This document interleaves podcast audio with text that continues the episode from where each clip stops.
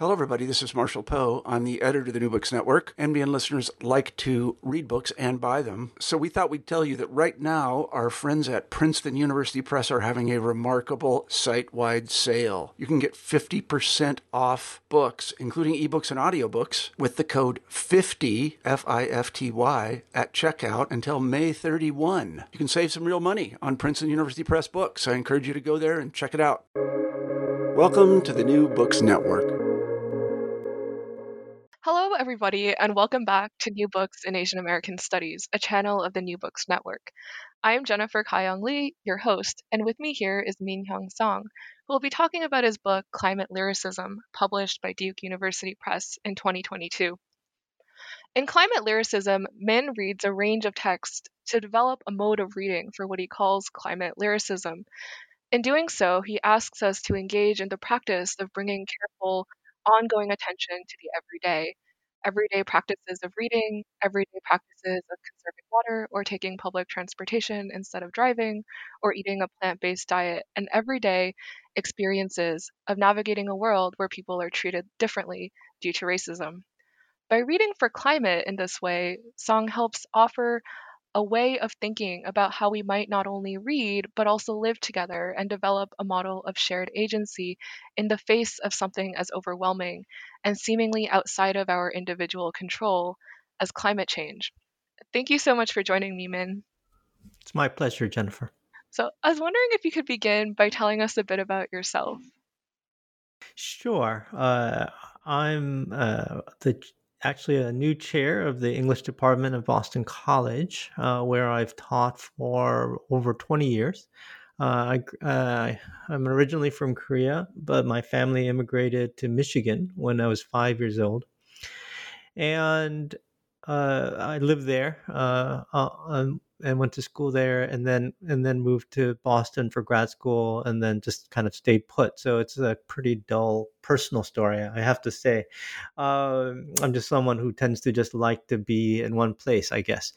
Um, uh, but my research has been pretty wide ranging. Uh, uh, this is the third uh, single author book I've written, and uh, and I, I, have to say I think of it as a kind of trilogy that I've written. The first book that I wrote was on uh, the 1992 Los Angeles riots or uprising.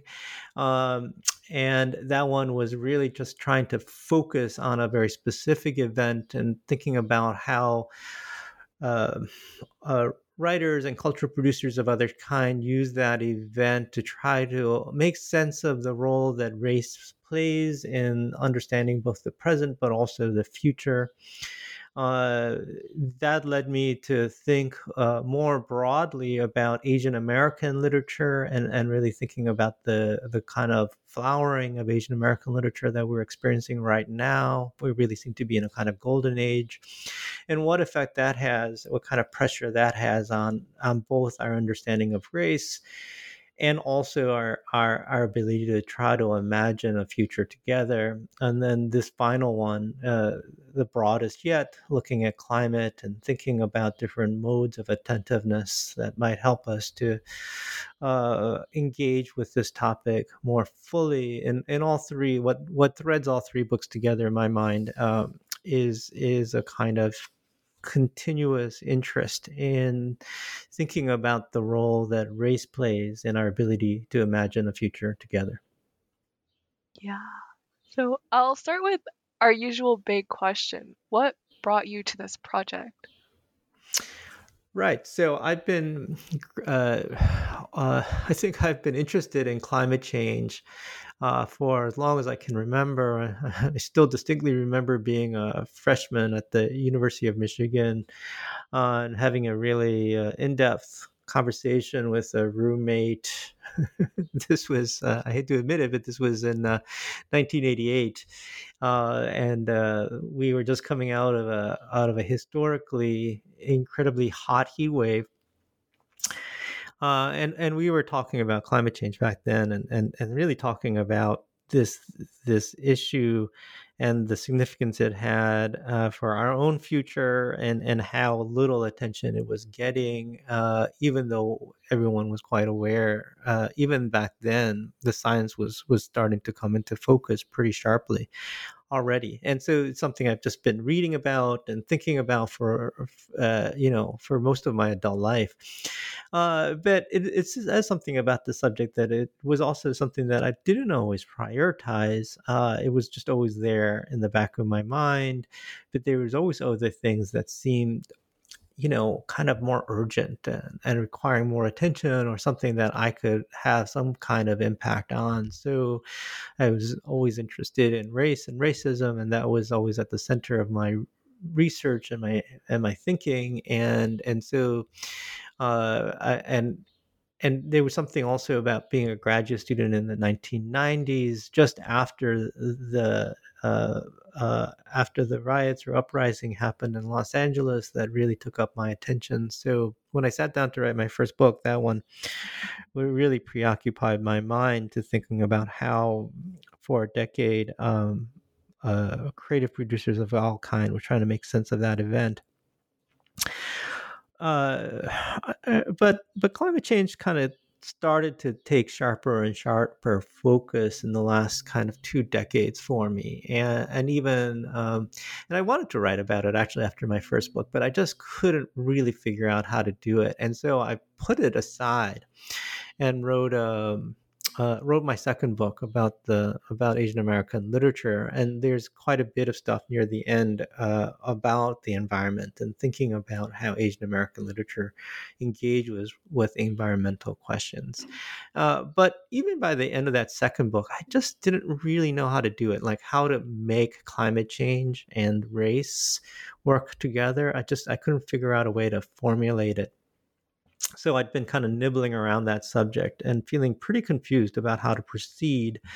Uh, uh, someone I know uh, who knew of my interests uh, asked me to contribute to an edited volume on race and the environment. Uh, it was a book called Racial Ecologies that she and another professor was co-editing, uh, and and I was I have to admit a little squirrely. I, I kind of uh, said yes, this is something I want to do. I don't know how to do it. I'm confused, uh, and she was great. She really kind of helped me to think about the project. She was very encouraging. She really wanted me to contribute to the volume, and she kept at me, and and it and and just having that kind of pressure forced me to sit down and say, you know, well, what am I doing here? How am I trying to figure this out? And and so I I eventually came up with a uh, with with a a contribution to that volume, and that contribution uh, was where I first used the term climate lyricism, and and uh, after that, I really continued to think about that that that phrase I had used uh, and try to try to flesh out what I meant by it, and and that that eventually led to the writing of this book. Yeah, that's that's incredible. I I think I went into this book kind of knowing your previous work, and so not really knowing like to what extent um, kind of your earlier thinking about race would be connected to the way that you think about climate change. And I think one of the things that stood out to me was how how much it informs your thinking about climate change. Like I think that connection was made so strongly. It's almost surprising for me to hear that. Like, I, I guess it's not surprising in that um, you do it so well, but that that is something that you struggled with or that like preoccupied you when you were figuring out how to write um, this book. So, so thank you for figuring it out. But um, I, I picked up climate lyricism expecting it to be, you know, a book about climate change in poetry, and it is about that, but it's also about um, and these things are connected, so I wouldn't say it's like separately about this, but it's about the practice of sustained attention that's cultivated through literary study and more broadly humanist work in particular. And I thought that was kind of remarkable at this time when solutions to climate change are often thought of in terms of scientific advancement rather than perhaps tied to humanist thinking. And so, and, and this is a big question that I think you address in so many ways that I, I won't say like address it in all the ways you do in the book, but in whatever way feels most appropriate to you right now. Like, could you tell us more about this idea of climate lyricism and how it connects the rather everyday practice of reading to this seemingly huge task of comprehending how we might think about and respond to climate change. One of the things I was trying to figure out and and what made this writing this book such a challenge for me was was really the question of what does the humanities have to offer uh, a subject that understandably uh, has been the province of the natural sciences and more recently the social sciences. Uh, uh you know, the science is clearly important. In, in, in, sort of making sense of what's happening, what the processes are, uh, and also just as important, what are the most effective ways in which uh, you know human activity can uh, can have an impact on these processes that's uh, shaping our lives so profoundly. Uh, eh, the social sciences have become increasingly important because it's clear that it's not a lack of technical ability that prevents us from uh, curtailing uh, the most destructive elements of what we know is coming. Uh, but that it, it it's really a lack of political will uh, and and um, and the unwillingness really to engage um, in good faith with the necessary kind of policy changes that, that we know is required. Uh, there are lots of ways to get at the solutions we need, uh, but but there's no way to do it if the political will is lacking. And so, you know, focusing on policy, thinking about social processes, thinking about, uh, uh, especially about the role that topics like race and gender and sexuality and how those things might also impact, but also thinking about you know policies that shape pol- uh, infrastructure and uh, energy use and so on and so forth. You know, so it makes sense that the natural sciences and the social sciences would be so deeply engaged in this. And it's not clear, I don't think, still to a lot of people. Well, what does the humanities have to offer? And I think you know the humanities are a large part of our interest is on the on, on the cultural end of things. You know, have, how does kind of deeper ideas about the human, about our relationship to each other, um, shape, uh, you know, the way we see the world?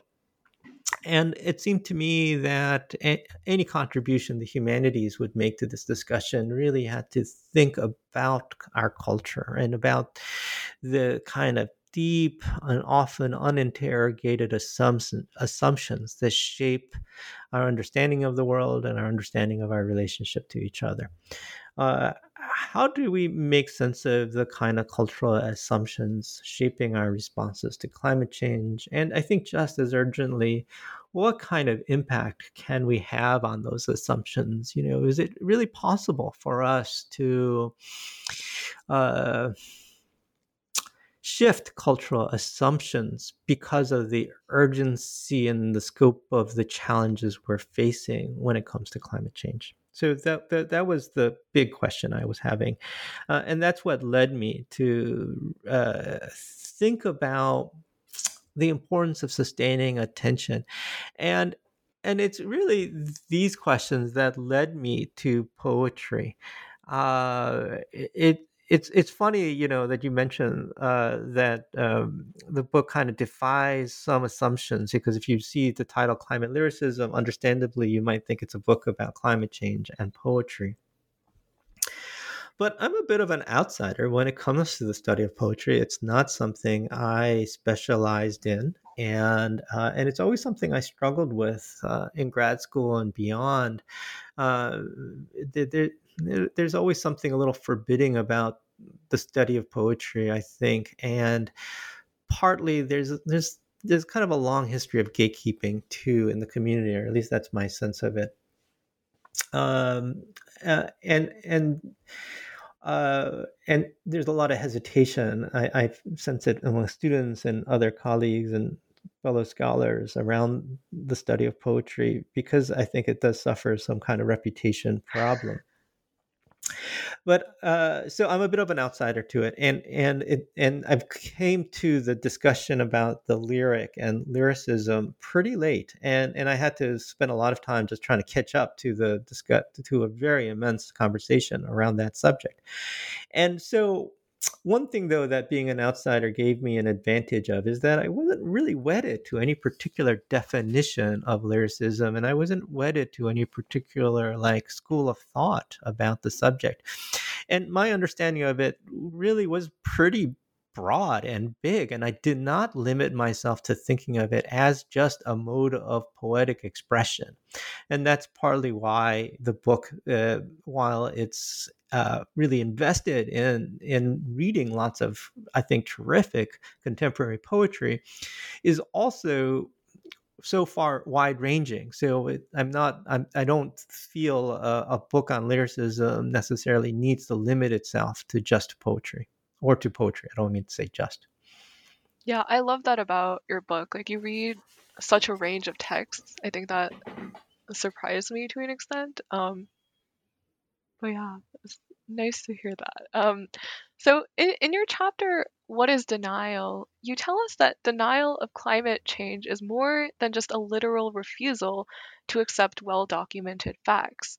It's a refusal to admit these facts candidly and to think through their implications as far as they will go. And as an example of this kind of denial, you discuss Japanese incarceration during World War II. so I was wondering if you could tell us about this connection you draw between climate denial and the denial of histories of racial violence.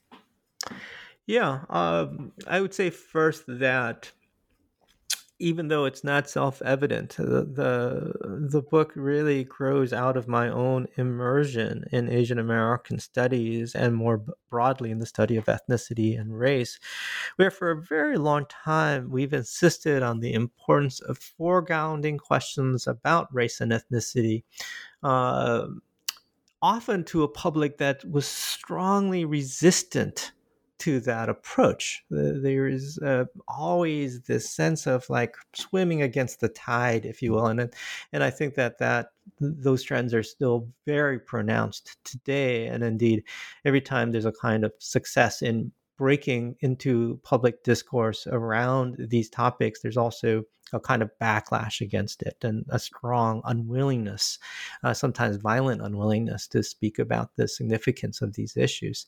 Um, and and that is often how I understood denial as working. So you know, I spent a lot of time reading about the the mass incarceration of Japanese Americans during World War II, uh, and and and all that follows. And and it's really remarkable if you read some of the very personal accounts written by Japanese Americans after World War II.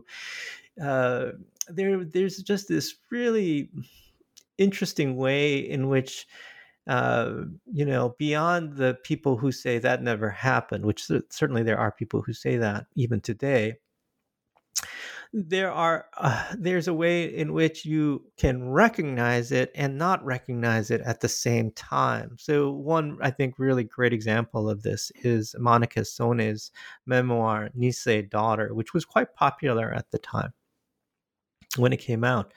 Uh, and it's really a, a story about her immigrant family in Japan.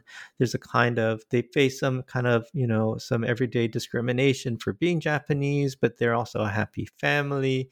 There's something kind of bucolic about her early childhood, despite the adversities they face.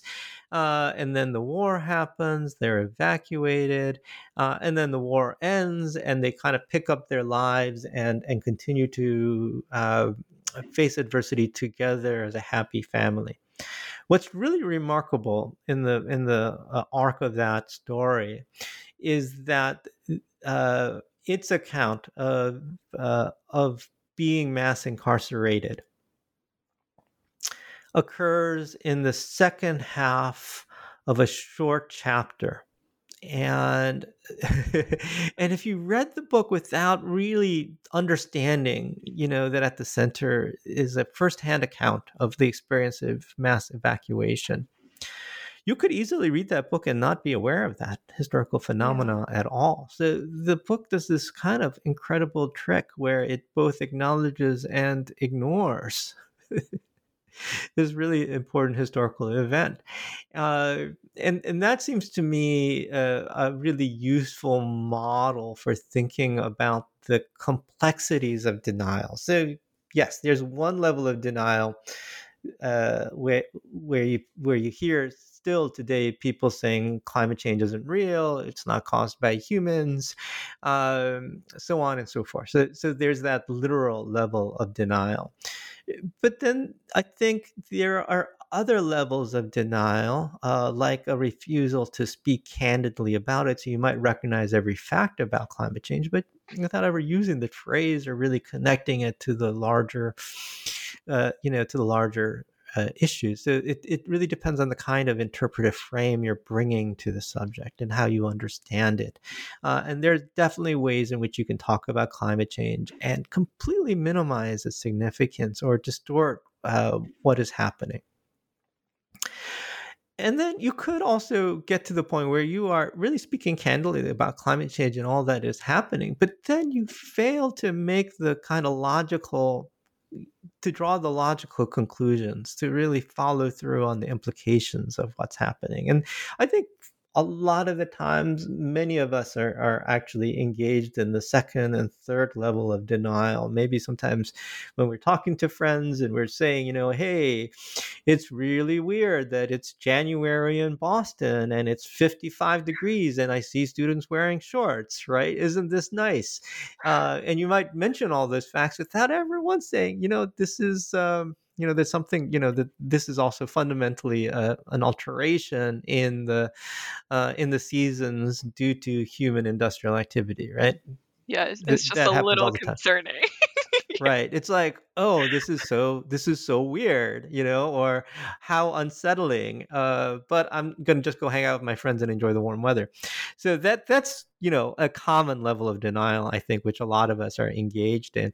Uh, the other is you know like you could even say with your friend hey this really sucks it's clearly climate change at work you know uh, I, I feel so sad so frustrated by all of this um, and then that's the end of the conversation and there's no no sense of like you know well what what's the implication of that kind of frank acknowledgement? And, and, you know like doesn't that call for us all of us to start really thinking in really concrete ways what does it mean for our lives? How do we have to change the way we live our lives? And that's a really hard conversation to have on so many levels because we are talking about then we're talking uh, uh, about first disrupting uh, familiar patterns of life, familiar habits. You know, uh, you and your friends might be planning a, a, a, spring vacation to the Bahamas, for instance. And if you are really serious about thinking about climate change, you would have to have a conversation about the impact of that trip. Like, does that really make sense?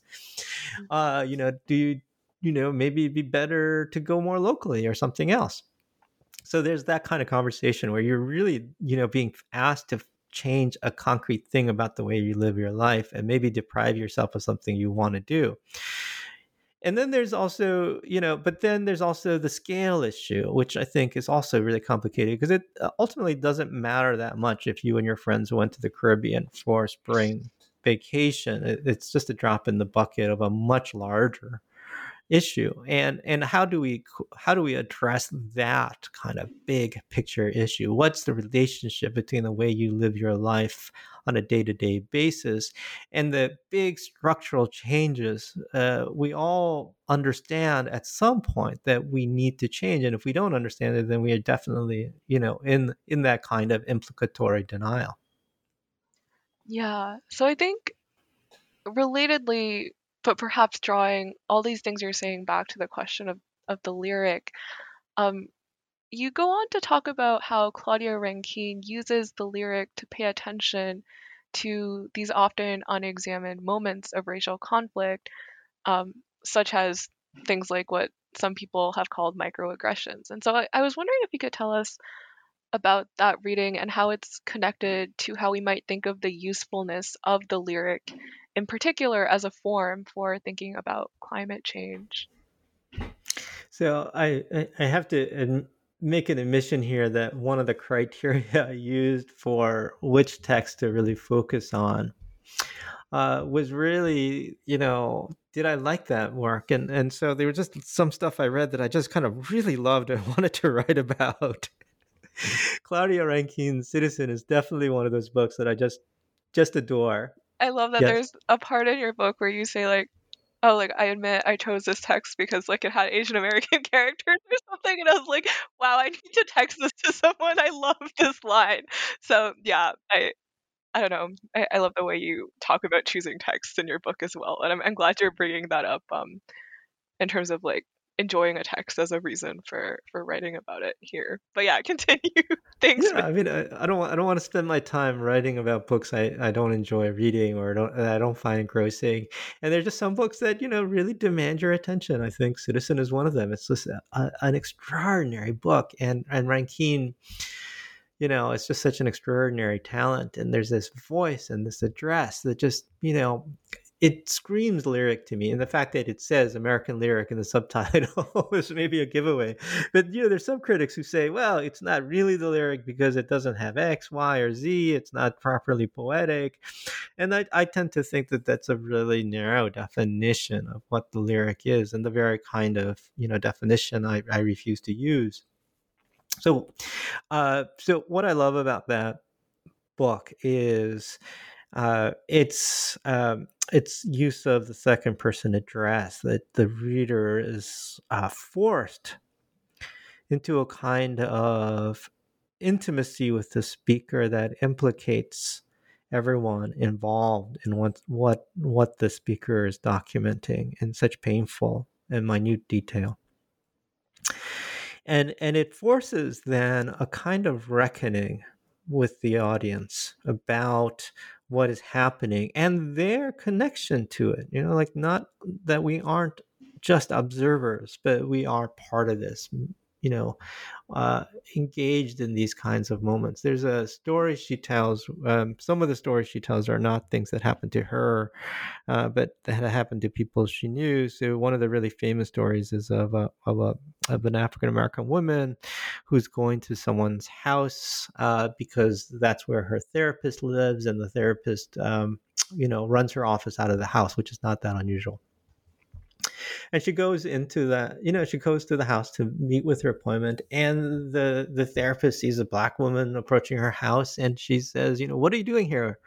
You know uh, you know uh, really suspicious and uh, and and and, and hostile to her presence. And she's like, well, I'm your new patient. And then she says, Oh, I'm so sorry. I'm so, so, so sorry.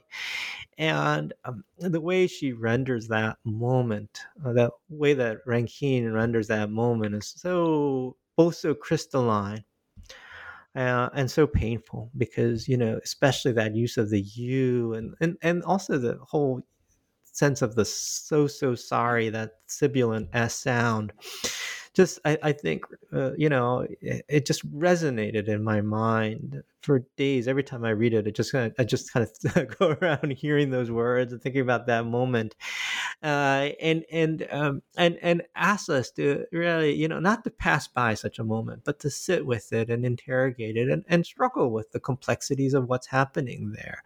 You know, there isn't necessarily ill intent on the part of the therapist, and the therapist is probably feeling deep, deep shame but there's also something uh, about being microaggressed in that way as well. This is a little bit hard to talk about, I think, for most people and for myself, certainly. But I often find in situations uh, where race suddenly flares into view on a kind of day to day basis, and, it, and it's often directed against me this this desire on my own part to try to shield the person who committed the microaggression from themselves like to, to somehow protect them somehow from what they've done. I don't know what the psychologist is. I'm not a psychologist so i couldn't explain to you the intricacies of that but there's this sort of funny kind of interpersonal dynamic that's quite complex uh, and and and I think that Rankine captures some of the complexities of that dynamism, and also captures the complexities of our social encounters on everyday bases when difficult subjects flare into view and some of our assumptions that we might keep hidden suddenly become visible and and it's that kind of attentiveness to the everyday and and to and its insistence that the everyday is not a place of comfort or safety or security, but is often a place that is fraught with tension and discipline and surveillance and and so on, which I think for many uh, minorities and non-white people, you know, that that's an understanding of the everyday that they've had to contend with for most of their lives. Because you never know, you know, when you meet someone new, uh, or or even people you know, if if something terrible is going to be said, or you know, something awful is going to happen. You just don't know. Uh, and and I think uh, the book is asking us then to redefine our understanding of what the everyday is away from its sense of its associations with regularity, ordinariness, familiarity, but rather as a place of potential rupture, of conflict, uh, of tension, uh, and and that's the view of the everyday that I think an attentiveness to climate change also requires.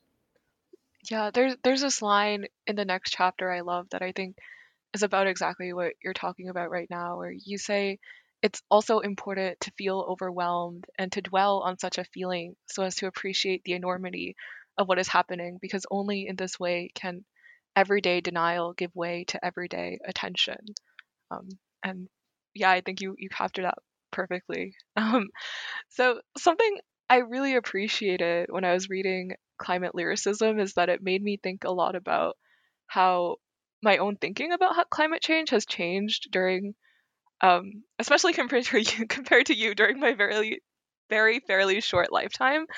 Um, so when i was younger i occasionally would hear adults talking about it as like a distant thing. Um, i remember when i asked i think i was like really young like early elementary school i asked my dad what like global warming is and he described it as something that was beyond my lifetime. But clearly, in even just the past few years, it's become so clear that like climate catastrophe is happening right now.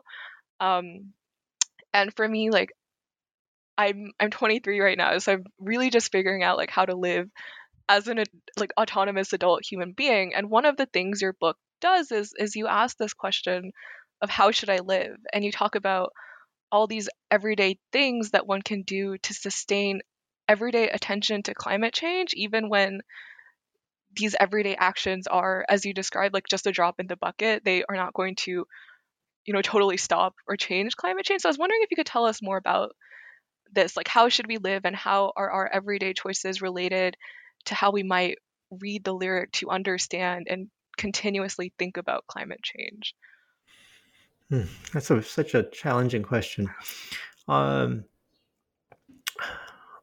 one of the things I think we need to acknowledge candidly, if we are to maybe engage in what I call everyday, uh, I forget the everyday attention, is is that uh, we cannot live our lives the way we have been living our lives. Now, the problem we face is business as usual. So the so the ordinariness of our everyday lives is what contributes to the exacerbation of the problem we are faced with. So we're reaching a point, I think, where we really have to ask ourselves, how do we live differently?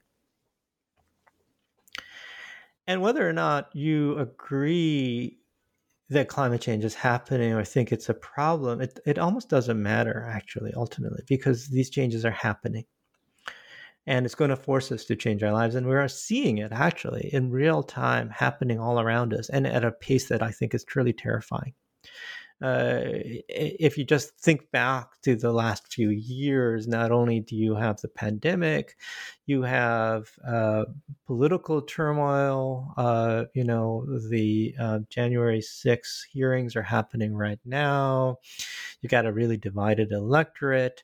Uh, you have all sorts of moral panics around critical race theory, uh, as well as transgender people, as well as a, a kind of backlash against gay, lesbian, um, bisexual people.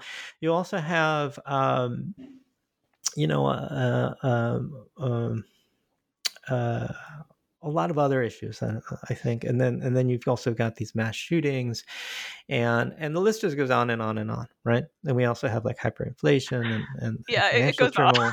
I'm, I'm sorry to dwell on this, but I just wanted to capture the the Yeah. enormity of everything that we're faced with, and they can all seem like so disconnected, but I don't think they are. I think these are all examples of you know the changes that are finally here at our doorstep. That there are connections, deep connections that uh, you know explain why they're all happening now. you know, it, we're like having these proxy debates about how we should live our lives because the, you know at, at its root is really the recognition that uh, ecological crises are forcing us to change the way we live our lives and some people don't want to change and some people don't want to share which is what they might have to do right um, think think about the kind of uh, the kind of like intense political pressure that's being put on the U.S. border right now, and how border security is like such a big issue, especially for people on the right and people who are from those parts of the world or that part of the country in the region in the Southwest. Um, and and I think some of that anxiety is is really an example of uh, of climate action. Actually, that they, that what's mo- one of the things that's motivating that desire to secure the border and to strengthen those boundaries is the sense that people we don't want people to come to the US and share our resources and more and more might as their own as environmental crises drive them away. And you know and there's a sense in which you know we we've got to secure our border so that we can you know better enjoy what we have left. I don't know if that makes sense, uh, but that is also a kind of response to climate change, right? So it's happening all around us, and I think it's so much better for us not to just let those kinds of reactions happen and let the proxy debates play themselves out though it's often hard not to just be dwell on those things because they have a kind of urgency. Uh, but it's also i think really helpful for us to have really candid discussions amongst ourselves about well you know we know that our way of life has to change. How do we want it to change is the question we've got to struggle with and and i think the more candidly we can have that question the more we're the less we're stuck in a kind of reactive mode to things that are happening crises that are happening and the more we might be able to do some planning about how differently we want to live our lives that sounded a little preachy but i hope that made sense Yeah, I I love that. Um, yeah, you and I think your book does this really well as well as think about how climate change is actually tied to like everything else that is going on. And so I think very early on in our conversation, you talked about um, how with your previous work and like especially when you were writing your first book, it seemed like there were more urgent questions perhaps than climate change. And now you're talking about how like kind of all these other questions about race and you know all the things you talked about like are also tied to thinking about climate like we can't separate um these things. And okay perhaps this next question is is related to that. Maybe it's not but um getting back to the question of why poetry or the lyric is especially useful for thinking about climate i was wondering if you could tell us about the properties of climate change that make it so difficult to depict using things like narrative or plot. Like what what is different about lyric that allows us to see something about climate change that one might not be able to see in maybe a novel right so i think of the lyric it's, it's very specific properties that i'm attracted to one is uh, its its careful attentiveness to language that uh, encourages uh, also a, a, a, very careful attentiveness to specific moments. You know, uh, there there's a kind of focus on the present and a present that is populated uh, by a by a kind of intimate relationship between the speaker and the person who's addressed. There's there there there is a kind of implicit dialogue a kind of questioning. Well what do we have in relationship? You know what do we have in common here? What what kind of relationship do we have? Or even if it's an antagonistic one right? We're we're somehow co-implicated in in a kind of um, in in a moment of kind of heightened attention. And and that seems to me to really try to capture you know um, what it is that we're trying to dwell on at the moment the present and how how do we well, how do we embody the moment that we're in right now make sense of all the things that are happening when when there's so many things that are happening and their connections are so hard to to disentangle and, and connect the the issues i have with with narrative uh, and, and in some ways, some of my frustrations with a lot of the novels I've read that try to take on environmental themes or tackle climate change is that we're in the middle of the story and and so it's really hard to read novels you know that are so focused on an ending right? We don't know how the story ends and and the challenges we are faced with is really trying to figure out how to embody a uh, or how to inhabit a present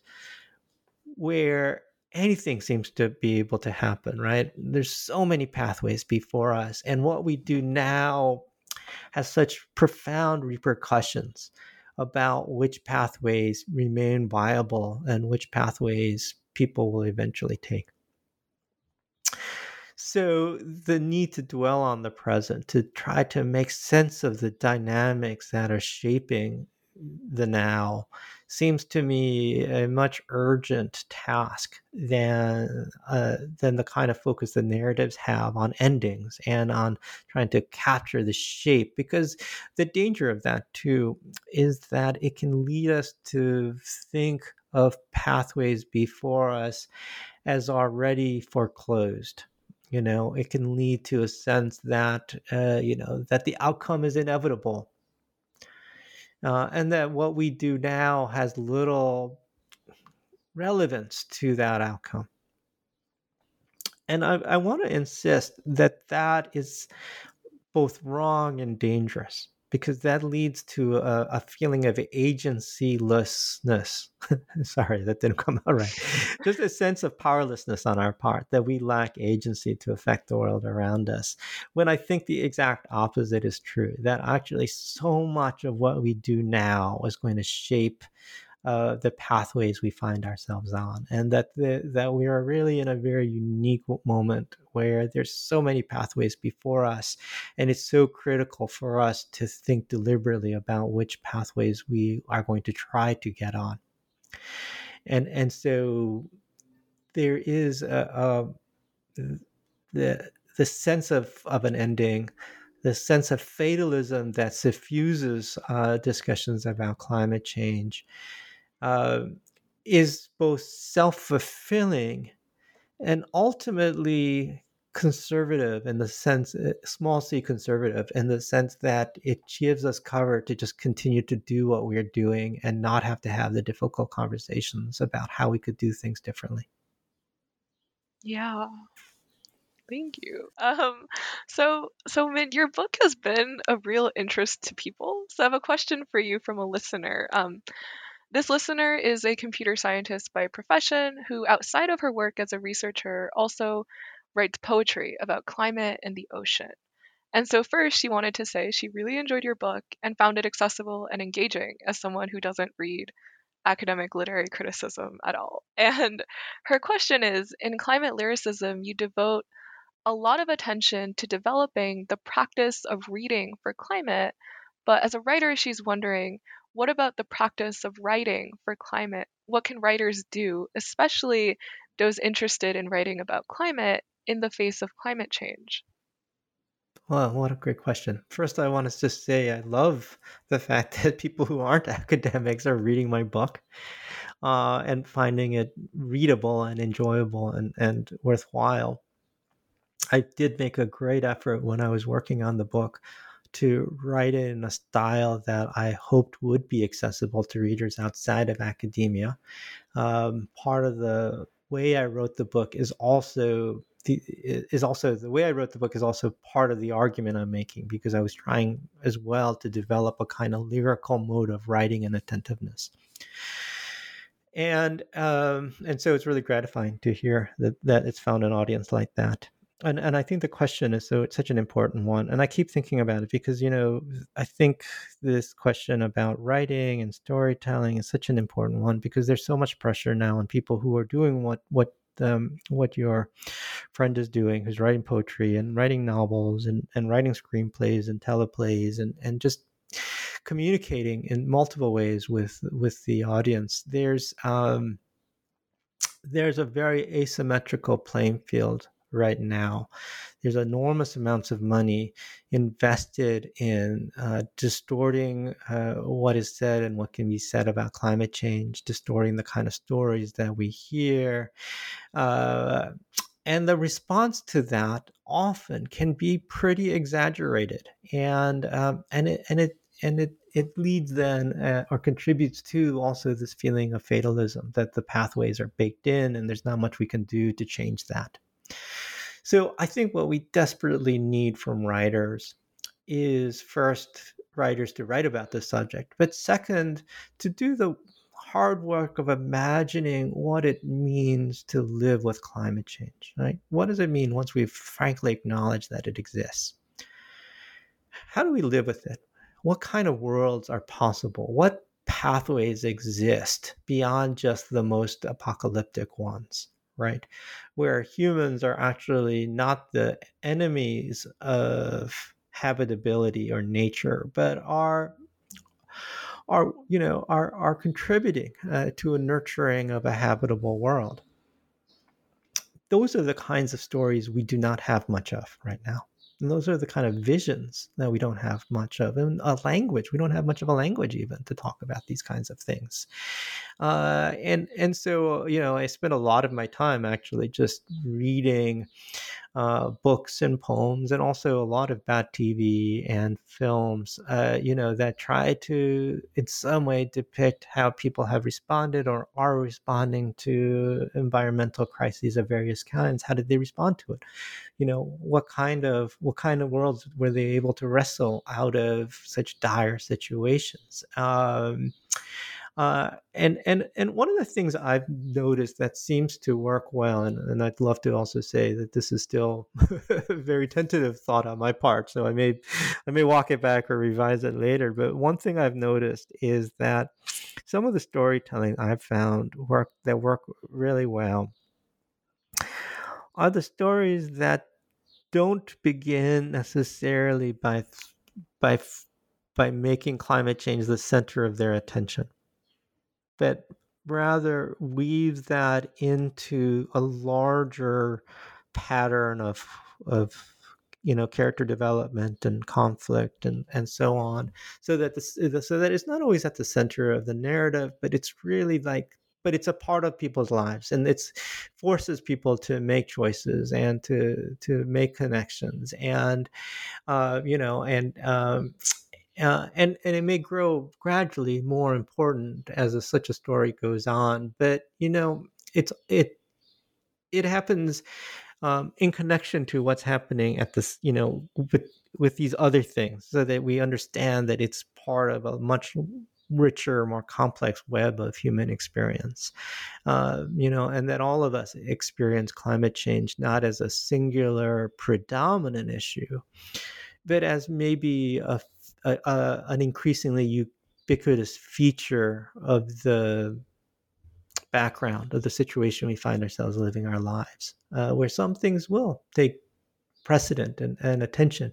But even those things, right? Like if, if it's a story about like a you know a relationship you're having with someone else, uh, and that's the center of your story, uh, you know, climate change becomes a factor in how you deal with the interpersonal problems you're facing, right? If you if it's a story about someone who lives far away, for instance, and you're trying to struggle to maintain a long distance relationship, uh, that's at the center of the story, right? How do you how do you allow that kind of loving relationship to endure despite kind of physical distance and and and then climate change just kind of is another complexity to that problem, right? Uh, and you can see characters then really struggling with like, you know, what does it mean for me to have to travel by plane all the time to see my partner when I know that traveling by plane is one of the worst things I can do for the climate and you know so you can see how that that's a different kind of story right that's a kind of living with climate change where it becomes such a a, a, a, salient factor in the playing out of these kinds of issues and dilemmas,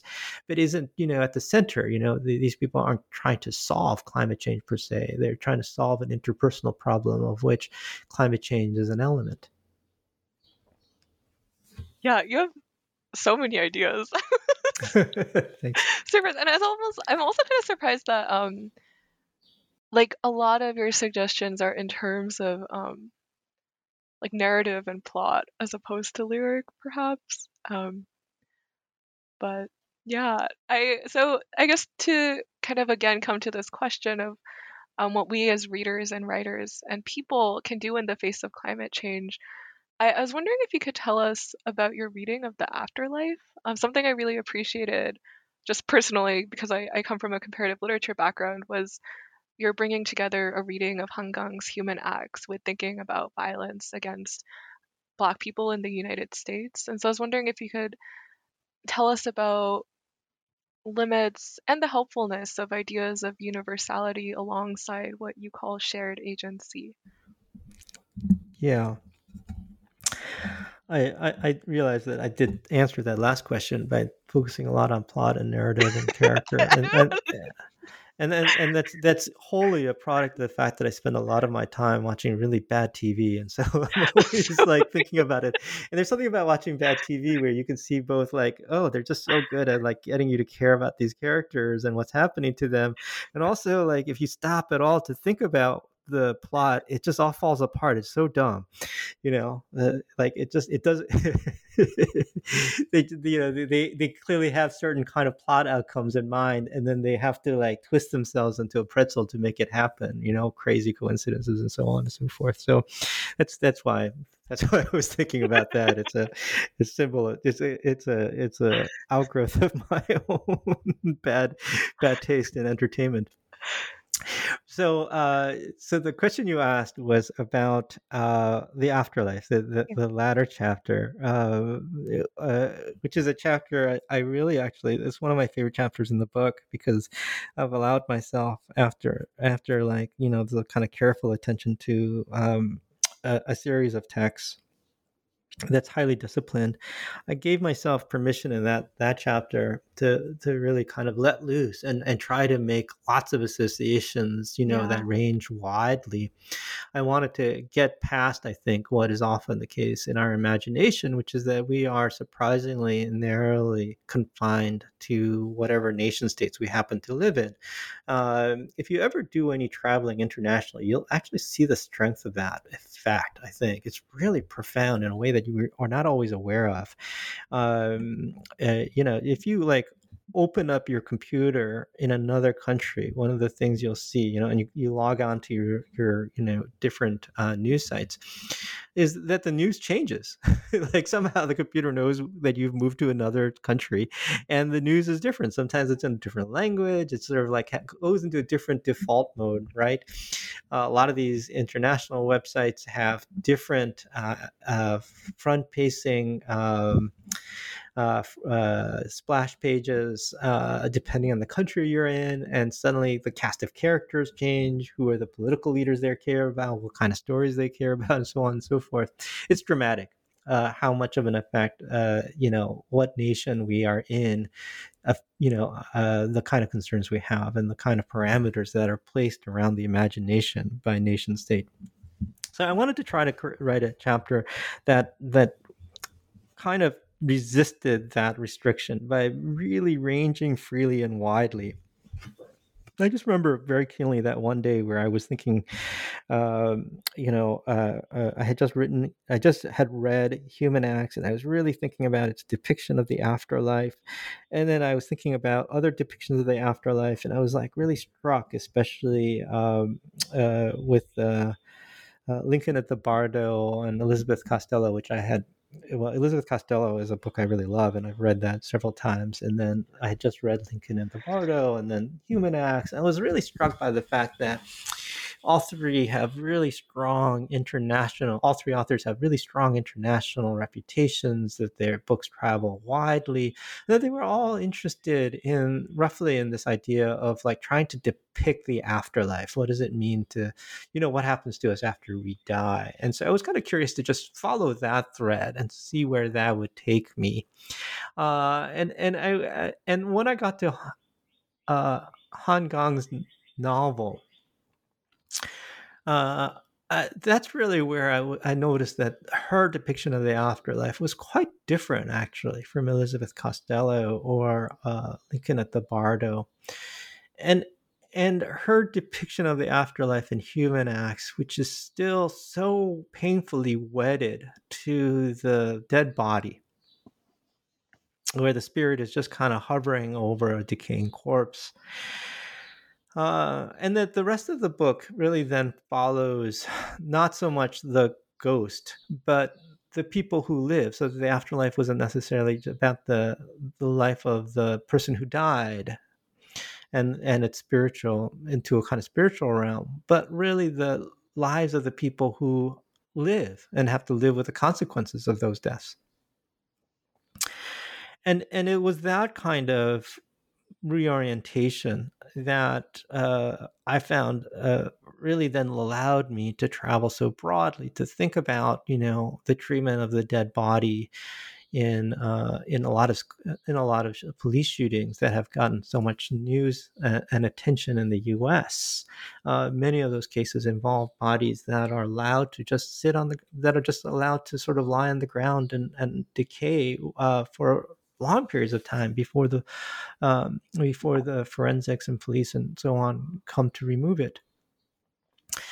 Uh, it, it made me also think about the absent bodies, uh, you know, along the border, uh, uh which interestingly is also uh, connected to a Greek play, Antigone, a famous Greek play, about the treatment of dead bodies and, and of the kind of responsibilities humans have for the treatment of the dead in their physical form.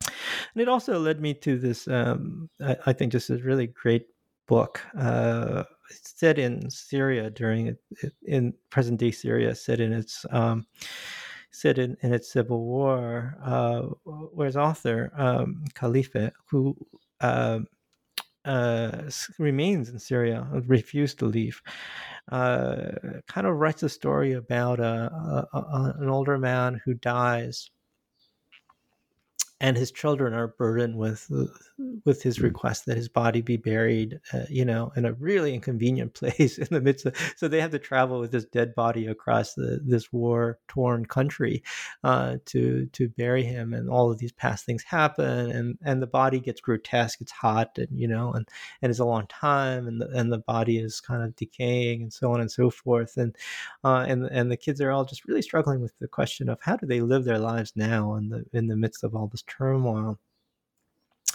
And it just it was really striking to me that across these different places you know from korea to the us to mexico to syria the, the topic of the afterlife and its focus on on you know the lives of the people who are left living after death um, that's there was a theme that ran through them a profound and important theme that ran through them, that cut across race, ethnicity, and nation and geography.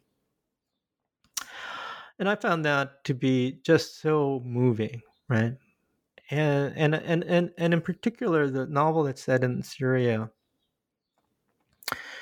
I, I found I found that really moving because it, its depiction of the father's life, the, the person who dies, uh, eh, where where he's um, where the where the Civil War kind of enlivens him even even at death even though he knows that his his time is coming to an end uh, he's kind of suffused with energy. He's committed to you know um, uh, the war effort and um, and committed to helping out best he can uh, to try to bring about a kind of democratic government. Uh, even though he also senses that, that, that there's a good chance that those efforts are going to fail, nevertheless, he's just full of energy and agency and purpose. And that seems to me, you know, the very kind of relationship to the presence that we all could benefit from cultivating. Yeah.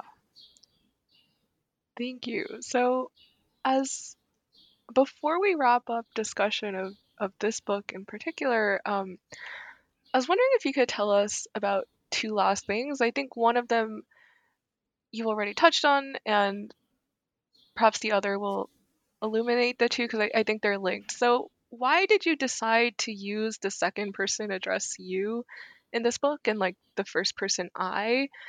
And second, how and this is the part I think you've started answering already in many ways. Um, how, as people, might you and I and others relate to each other in a time of not only climate change, but other overlapping forms of racial and societal and institutionalized violence that are, are co occurring with climate change? Yeah. So, uh, as I explain in the book, the reason why I use a second person address is because it's it it uh, it emulates uh, a, you know the kind of apostrophe that's at the base of a lot of lyric poetry, and it allows a kind of intimacy, but also kind of questioning about what is that relationship between you and me. You know, there's a kind of space that the second person opens up, even as it's also inviting. So there's a there's a kind of uh, drawing together and pulling apart that the use of the second person enables, I think.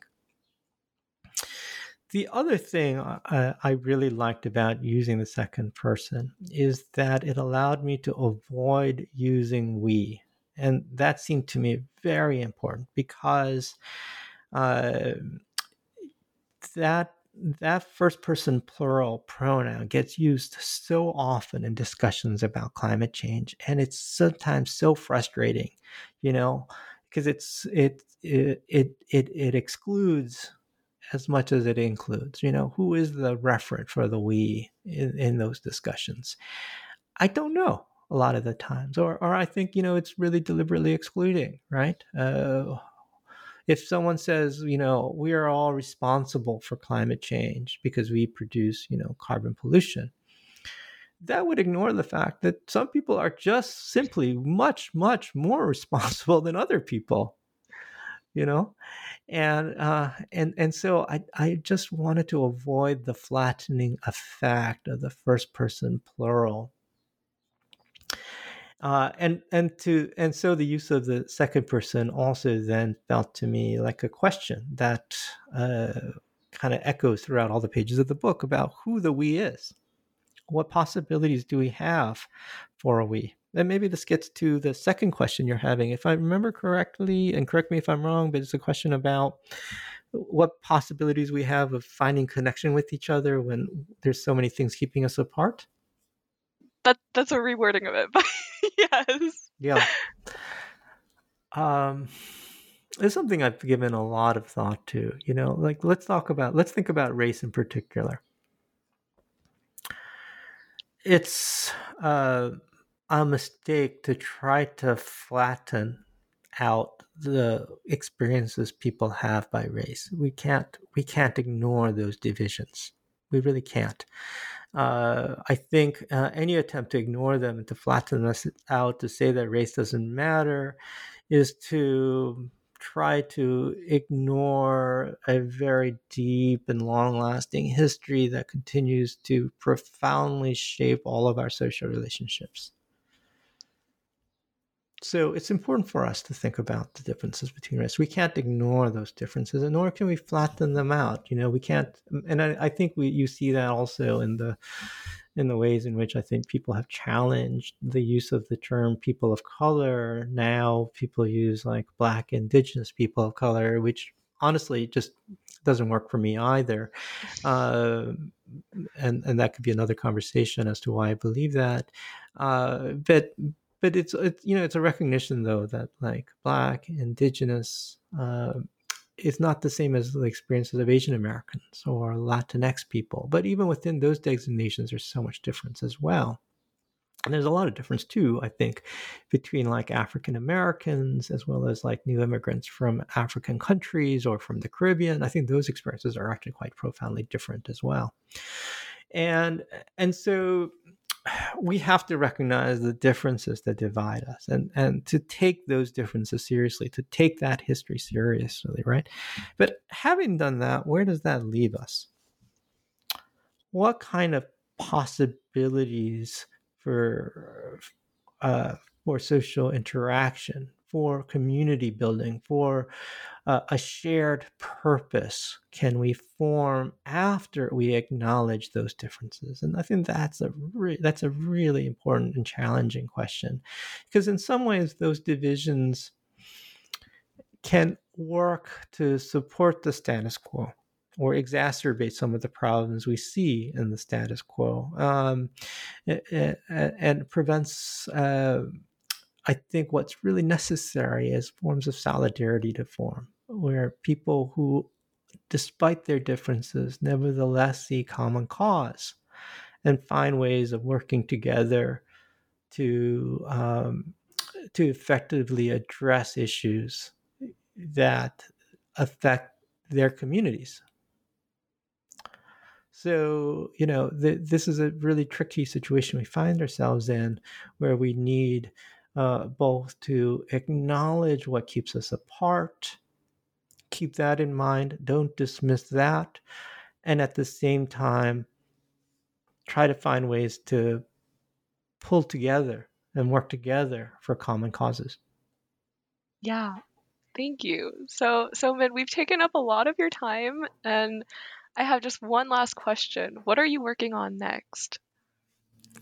So, as I said at the start, uh, I just uh, I've just started a term as the chair of my department, which uh, is a lot of work. I have to say, everything you've heard about that kind of administrative role is true. It's a lot of work and it's very time consuming.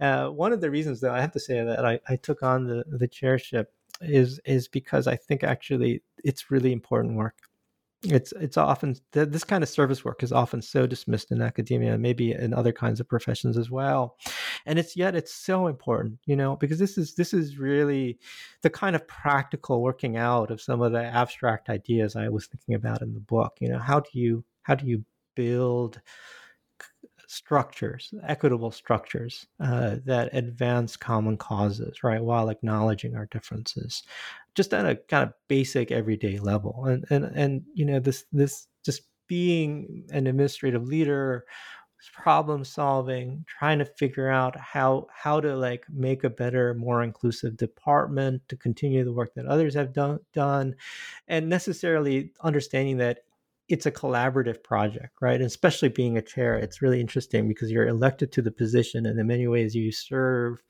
at the will of the faculty who elected you. And and let me tell you, uh, you as a chair of a department, you cannot. Um, impose anything on anyone. You know, faculty will just tell you to, will just refuse if, if they don't agree with what you're doing. So you really have to work collaboratively and through consensus and really find ways of, uh, of organizing yourself. Say for you know, because you are all invested in, in the same kind of goals or, or at least similar enough goals that you can work together. Uh, and, and, and how to, how to do that, I think, and how to build institutions through collaborative work. It, it's just the, for me, the kind of practical application of some of the theoretical issues I'm working that I'm really interested in. So that's one of the reasons why I'm being chair. Though the, the dangers of having done that is that it really will prevent me from uh, from writing a lot because I just don't have as much time as I used to to write. Though I, I have been fortunate. Uh, after I finished writing climate lyricism, I, I, went through a kind of dry spell, and I, I, had a real hard time writing. And I didn't, I don't know exactly why that was the case, but um, and and actually, I had to pull out of a couple of commitments, or at least one commitment. Uh, yeah, actually, a couple of commitments, and uh, I feel really bad about one because I promised to give them an article, and, and I just, I just for the life of me could not write it. Uh, uh, but I, but people have been pretty great and understanding, and and um, and I did get uh, asked uh, to do some other projects, and and so I wrote a couple of pieces over the spring that will come out in the fall One is a response to a special issue on refugees and migration that's going to appear in American Literary History and and then another is an essay that's going to be part of a cluster of public facing essays on on the platform uh, post 45 contemporaries which the theme is on like feeling stuck with climate action. And so that was a really great topic to write about. And and it was nice to be able to write again. And and that's given me some some some sense that I can develop a writing project. And so, one thing I'm really interested in trying to do, if I can muster, find the time, is to try to work on a on a uh, on a short uh, manuscript written for a broad audience that address a lot of the issues I talked about today, and, and try to f- take the thinking a little bit further, but but write it in a way that will be even more accessible for a public audience yeah, I'm, I'm excited to um yeah read what's coming, and it's nice to hear your thoughts on being or becoming chair because um my former undergrad thesis advisor is about to become chair of her department too. So I, have been thinking occasionally about it, and it's funny to hear your side of it. Um, so yeah, thank you so much for joining me here today.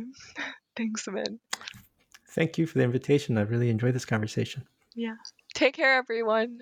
Bye bye.